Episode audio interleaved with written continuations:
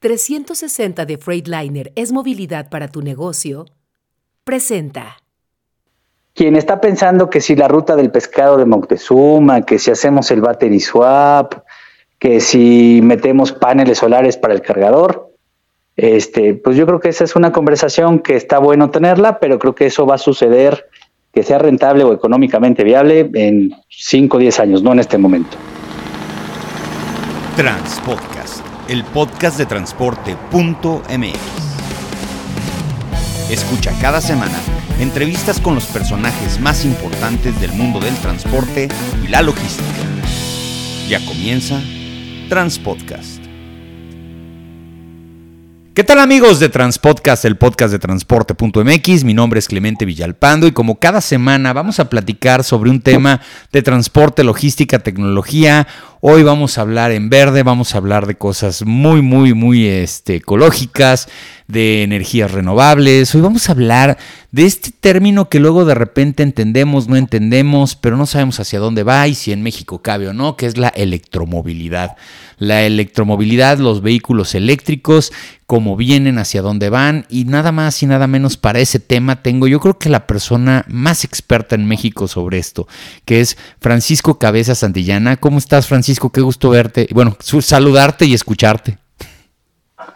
Clemente, pues un, un, un placer estar aquí contigo y con todo tu público acompañándolos en este día. Bueno, pues antes que nada queremos conocerte un poco más. Digo, ahí yo ya he tenido la oportunidad de conocerte y de platicar contigo, pero hay mucha gente que no te ubica en tu trayectoria. Platícanos un poquito más, Francisco, ¿de dónde viene esa inquietud de empezar a entrarle a este mundo de las, eh, bueno, pues de la electromovilidad, de la energía renovable en el, en la, en el traslado de vehículos? ¿Cómo empezaste tu trayectoria? ¿Si hiciste algo antes?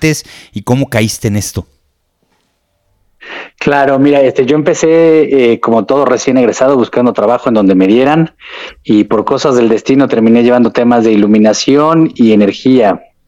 Este, desde que estudiaba en la universidad me tocaba iniciar nuevos negocios en diferentes empresas y me llega la oportunidad de que me entrevisten para un puesto en la C F E que era directamente como responsable del área de vehículos eléctricos. Uh-huh. Cuando me llegan a ofrecer esta propuesta, te voy a ser sincero, yo dije, esto es como vender elefantes en la ciudad.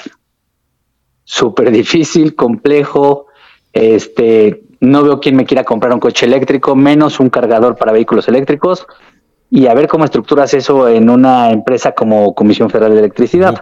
Uh-huh. Este, en mi historia, para quien me conoce y para quien no me conozca, Eh, soy escalador, empecé a escalar en roca a los catorce años, entonces como buen escalador me gustan los retos. A ver, esa parte no me la sabía, eh, eh, ¿te gusta? Este es, esto no es hiking, ¿verdad? ¿Cómo le llaman? No, no, no, es subir paredes verticales de roca en ambientes naturales. Ok, maravilloso, no, no, sí está... Está pesado. Y entonces, entonces estás acostumbrado a estar en una, en una parte mental, en un mindset que te dice, no, no se puede, no se puede, pero si le hago así, a lo mejor sí, sí se puede por aquí, por acá, y a la mera hora ves como sí se puede, ¿no? Y si no se puede, sí, pues mira, no la se verdad puede. Es que creo que al final en la escalada lo que aprendes es, hay rutas que están por arriba de tu nivel, muy por arriba que todavía no puedes escalar, y hay otras que están difíciles por arriba de tu nivel, pero si te esfuerzas y las trabajas algún tiempo, las puedes lograr. Okay. Y creo que cuando me presentan movilidad eléctrica en ese momento, este, pues la consideré en esta categoría de si me esfuerzo, lo logro. Oye, pero ya sabías algo, es decir, bueno, a ver, vamos a entenderlo así. Eh, todo mundo sabe o, o, o tiene en su capacidad de decir, bueno, ¿y qué es, qué es lo difícil de los vehículos eléctricos si este, todo se maneja con energía y yo tengo esto con pilas y tengo esto con... O sea, ¿cómo es cuando tú de repente dices, bueno, tu primer trabajo en la C F E, te das una eh, empapada de realidad y te das cuenta de que probablemente este país todavía no está adecuado para una electromovilidad inmediata, pero sí tiene eh, bases para empezar? ¿Y ahí cómo empezaste a darte cuenta y qué empezaste a hacer? Claro, mira, aquí fue totalmente... llegar al puesto y empezar a descubrir muchas cosas que no me había preguntado. Eh, desde el hecho de decir cómo funciona un cargador, cómo funciona un vehículo eléctrico, te puedo decir que el primer día que me subí a un vehículo eléctrico todavía lo recuerdo.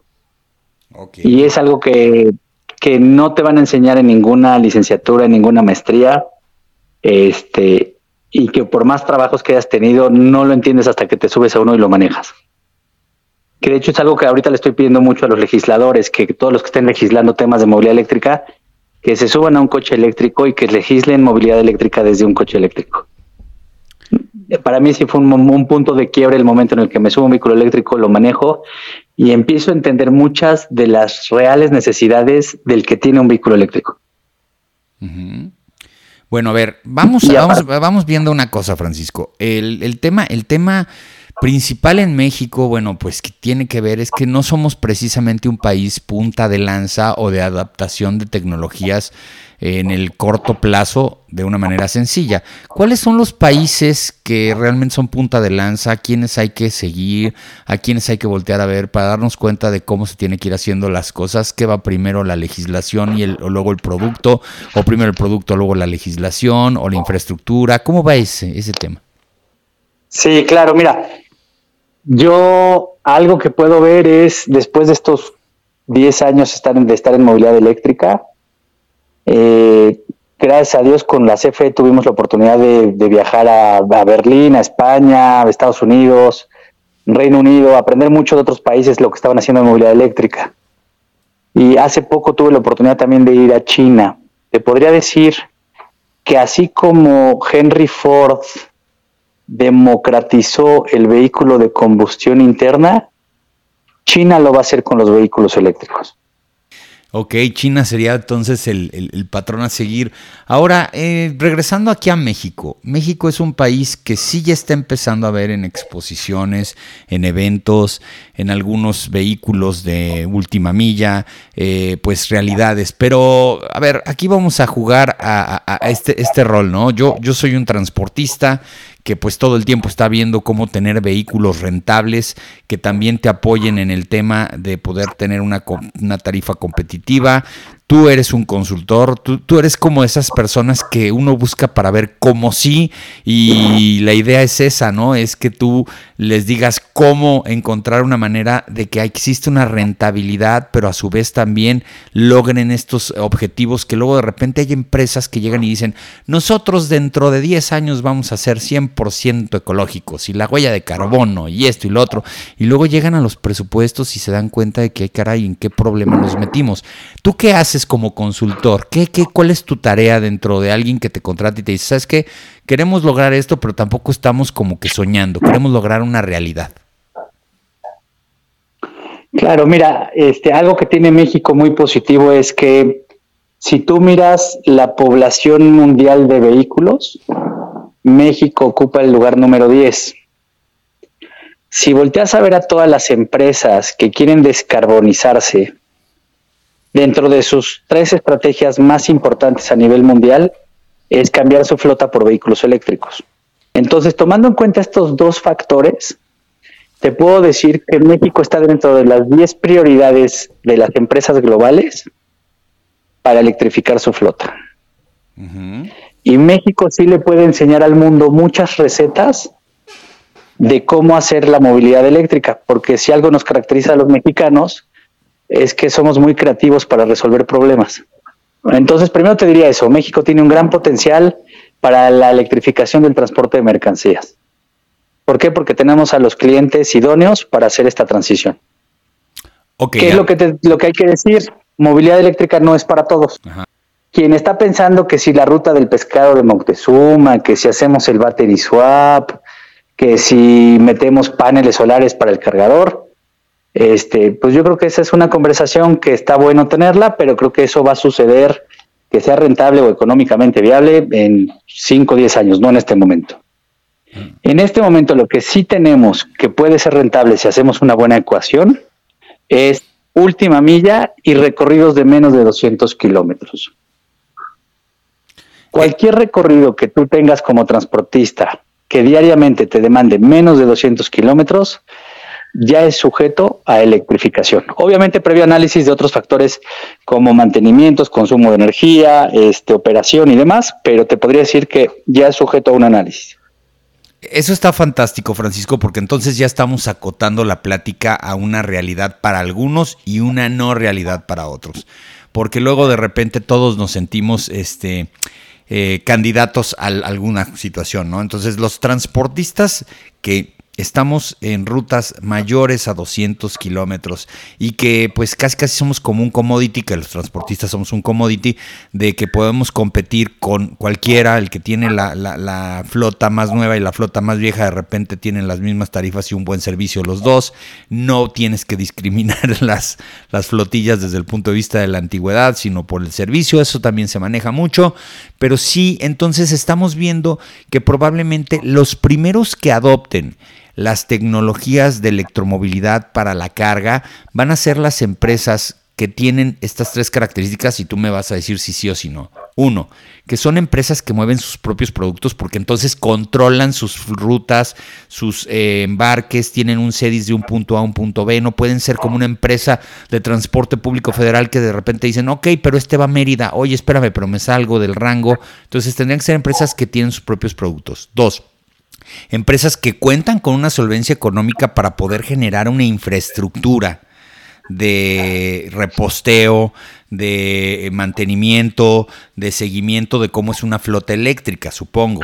Y la tercera, que tengan los compromisos que, bueno, que requieren o que están ahorita ya manejándose dentro del tema de la responsabilidad este, ecológica y civil para poder tener un mejor, este, pues un mejor ambiente, ¿no? Y eso te ayuda, pues, a la hora de vender un producto, porque pues, hay gente que sí diferencia eh, quién lo hizo de una manera más ecológica o no. A final de cuentas, es un argumento de ventas. ¿Tú crees que esas son estas tres características que se mueven? ¿Has visto algunas otras?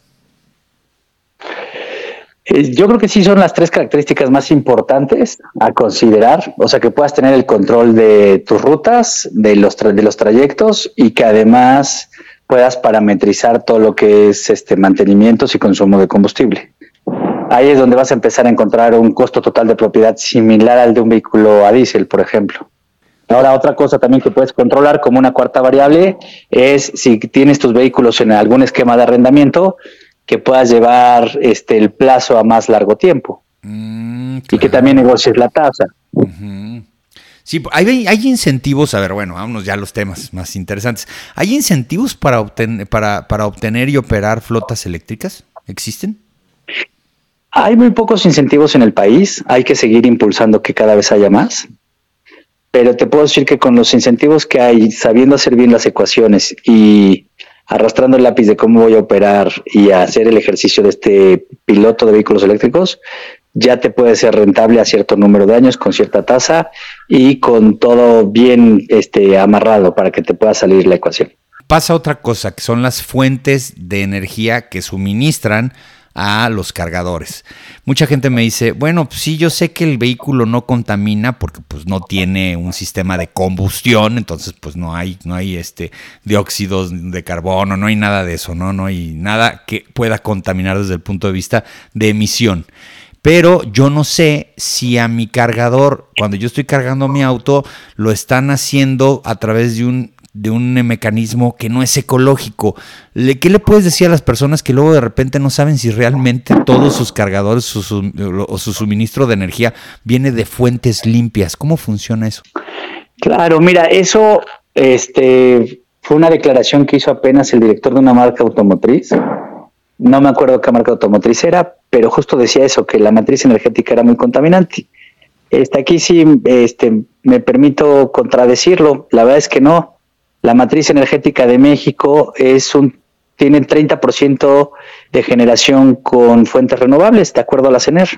Si comparas la matriz energética de México con la de Estados Unidos, Estados Unidos solamente tiene un diecinueve por ciento de generación con energías renovables.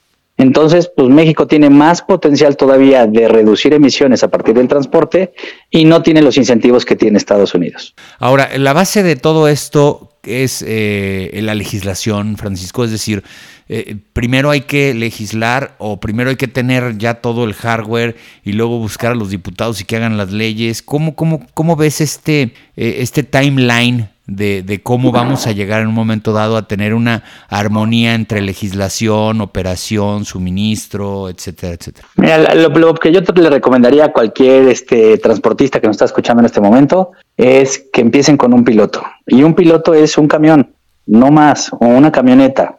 Aprende a usarla, aprende a manejarla, aprende a recargarla.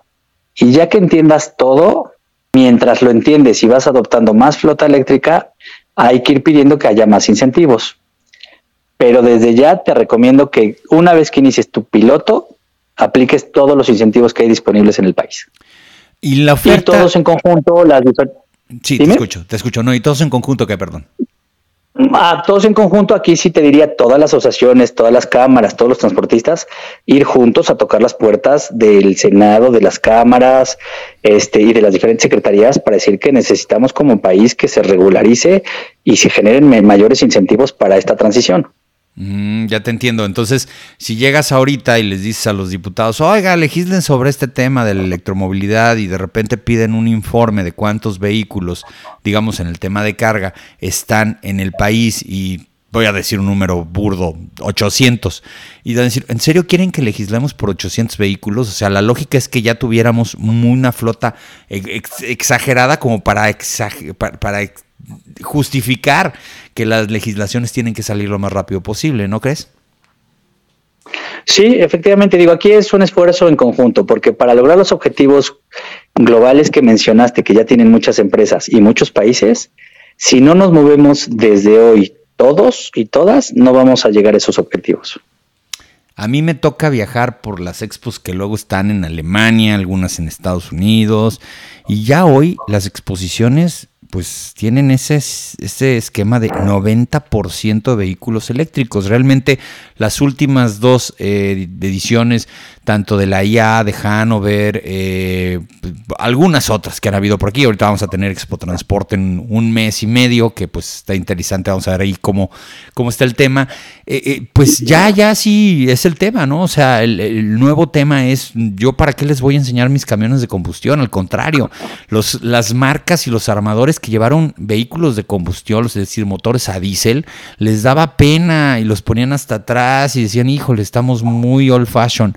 Eh, ¿Cuándo ves que en México tengamos más o menos ese tipo de... Bueno, pon tú, no no nos vamos a tener en la calle, no nos vamos a tener en las carreteras, pero por lo menos para las armadoras que sí estén en las exposiciones como lo más importante, ¿no?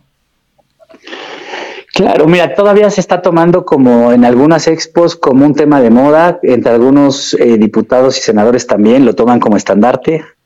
Este, yo diría que donde el país ya tiene más de treinta y cuatro marcas ofreciendo vehículos eléctricos, y e incluso algunas de esas marcas ya se ofrecen hasta en tiendas departamentales de renombre en el país, pues ya empieza a tomárselo en, gente, en serio la gente y ya no solo es un tema de moda. Te diría que ya estamos en ese momento donde la ola se está levantando y si braceas lo suficiente vas a poder surfear esa ola.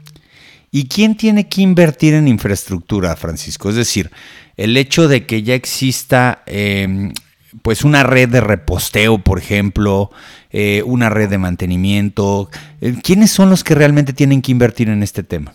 En, hablando de infraestructura de recarga, te diría que todas y todos los interesados tenemos que invertir en la red de recarga.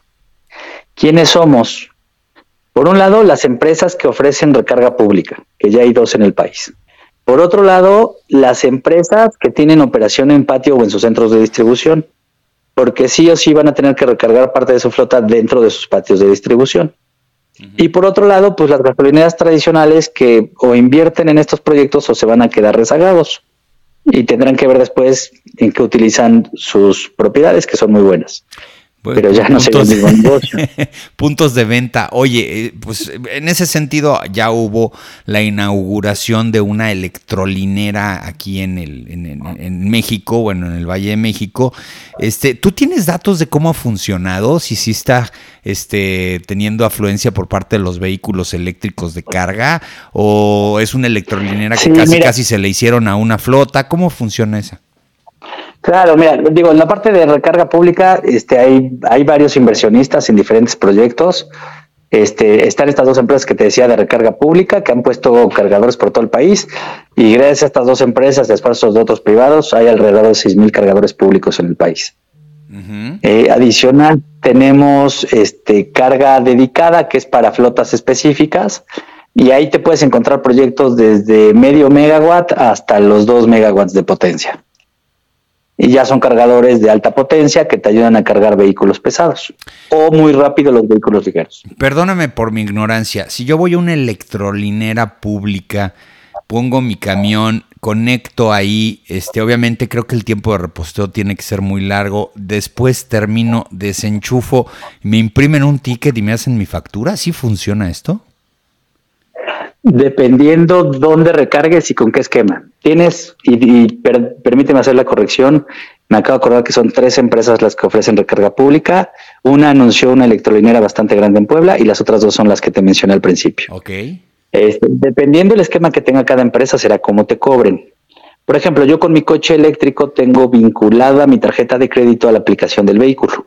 Ajá. Entonces yo voy a la estación de recarga, conecto la, la, el conector, el conector reconoce si tengo crédito o no en mi tarjeta de crédito y me empieza a entregar energía, y al final de la operación yo no tengo ni siquiera que usar mi teléfono para nada.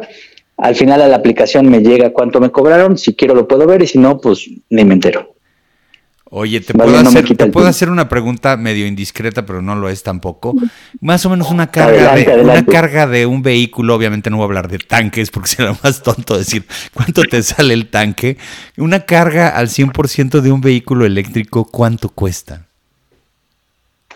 Claro, mira, al cien por ciento está difícil decirlo porque generalmente bueno, pues, nunca... que ayudas... vas al treinta, vas al treinta, un veinte. Exactamente, mira. Por ejemplo, yo la última vez que recargué estaba en Puebla y me fui a México. La recarga me salió en doscientos cincuenta pesos. Wow, imagínate, de combustible te hubieras gastado seiscientos mínimo. O sea, fue tres veces más barato. Sí, sí, sí, doscientos cincuenta pesos. Y mientras estaba cargando mi coche, que me duró la recarga veinte minutos, me fui a tomar este un cafecito, que ahí tienen un café Ili que me encanta, perdóname el comercial. No pasa nada, aquí este, no tiene nada que ver el café, no pero, pasa nada. No, aquí no se pelean las marcas de café por la publicidad. este, la verdad es que me encanta este café, entonces voy feliz de la vida a echarme mi cafecito mientras se recarga el coche. Oye, no, qué padre está eso. La verdad es que sí, híjole, es que es un mundo en donde cuando lleguemos muchos ahí y nos demos cuenta de, de, de las bondades, nos vamos a dar cuenta de que sí, sí era momento de hacerlo. Ahora, regresemos un poquito más al transporte de carga ya casi para terminar el episodio. Eh, ¿cuáles son los números eh, que tú conoces? ¿Cuáles son las perspectivas que tú conoces sobre la electromovilidad de carga en México? ¿Qué, cómo vamos en ese tema? Pues mira, vamos muy bien. O sea, te podría decir que muchas, ha habido muchos anuncios públicos, este, seguro los habrás visto, de vehículos desde clase dos hasta clase ocho. Y en otros países nos están volteando a ver, a decir, a ver cómo que México está haciendo clase ocho eléctrica. Uh-huh, este, no nos, no, o sea, yo hice el video, volteando... yo hice el video del primer tractocamión, quinta rueda eléctrico de, del país, cuando se entregaron las unidades B Y D a Marva en Puebla el año pasado. Es correcto, y eso está haciendo que muchos países volteen a ver a decir, a ver México, explícame qué estás haciendo, porque eso yo todavía no llego ahí. Uh-huh. Europa y Estados Unidos se enfocaron mucho al vehículo ligero, uh-huh, y lo entienden muy bien. Este, Latinoamérica, Chile, Argentina, Colombia, sobre todo Chile y Colombia se enfocaron mucho al, al transporte público. Uh-huh. Pero a mí si me preguntas México, México es transporte de mercancías y pocas latitudes del planeta lo están haciendo y nosotros ya traemos un aprendizaje que le vamos a poder explicar a muchos otros países. Pues qué genial, está padrísimo. Oye, Francisco, ya casi por último, ¿dónde te pueden localizar si hay alguien que quiera saber un poco más acerca de este mundo, de este ecosistema? Sé que eres consultor, recientemente ya tomaste esa bandera de decir, sabes que yo voy a hacer las cosas por mi cuenta. ¿Dónde te pueden localizar las personas para que pues sepan un poco más acerca de la electromovilidad y en una de esas hasta te contraten para, para poder llevar proyectos? Claro que sí, Clemente. Mira, este, pueden encontrar en LinkedIn como Francisco Cabeza Santillana y por correo electrónico es francisco m cabeza arroba gmail punto com. La M es de mamá, francisco m cabeza arroba gmail punto com. Oye, pues muchas gracias, Francisco, por haber estado el día de hoy platicándonos un poco más acerca de este panorama que en el futuro será una realidad. Espero que no tardemos tanto tiempo, pero sí de empezar a ver que los vehículos de carga ya no sean tan contaminantes, a veces tan, este, desde el punto de vista auditivo también contaminantes. La verdad es que es muy interesante este tema y te voy a molestar más seguido para que platiquemos sobre esto. Con mucho gusto, Clemente. Gracias por la invitación. Feliz de estar aquí platicando el día de hoy contigo y con todo tu auditorio. Muchas gracias. Muchas gracias a Francisco Cabeza Santillana, consultor de electromovilidad.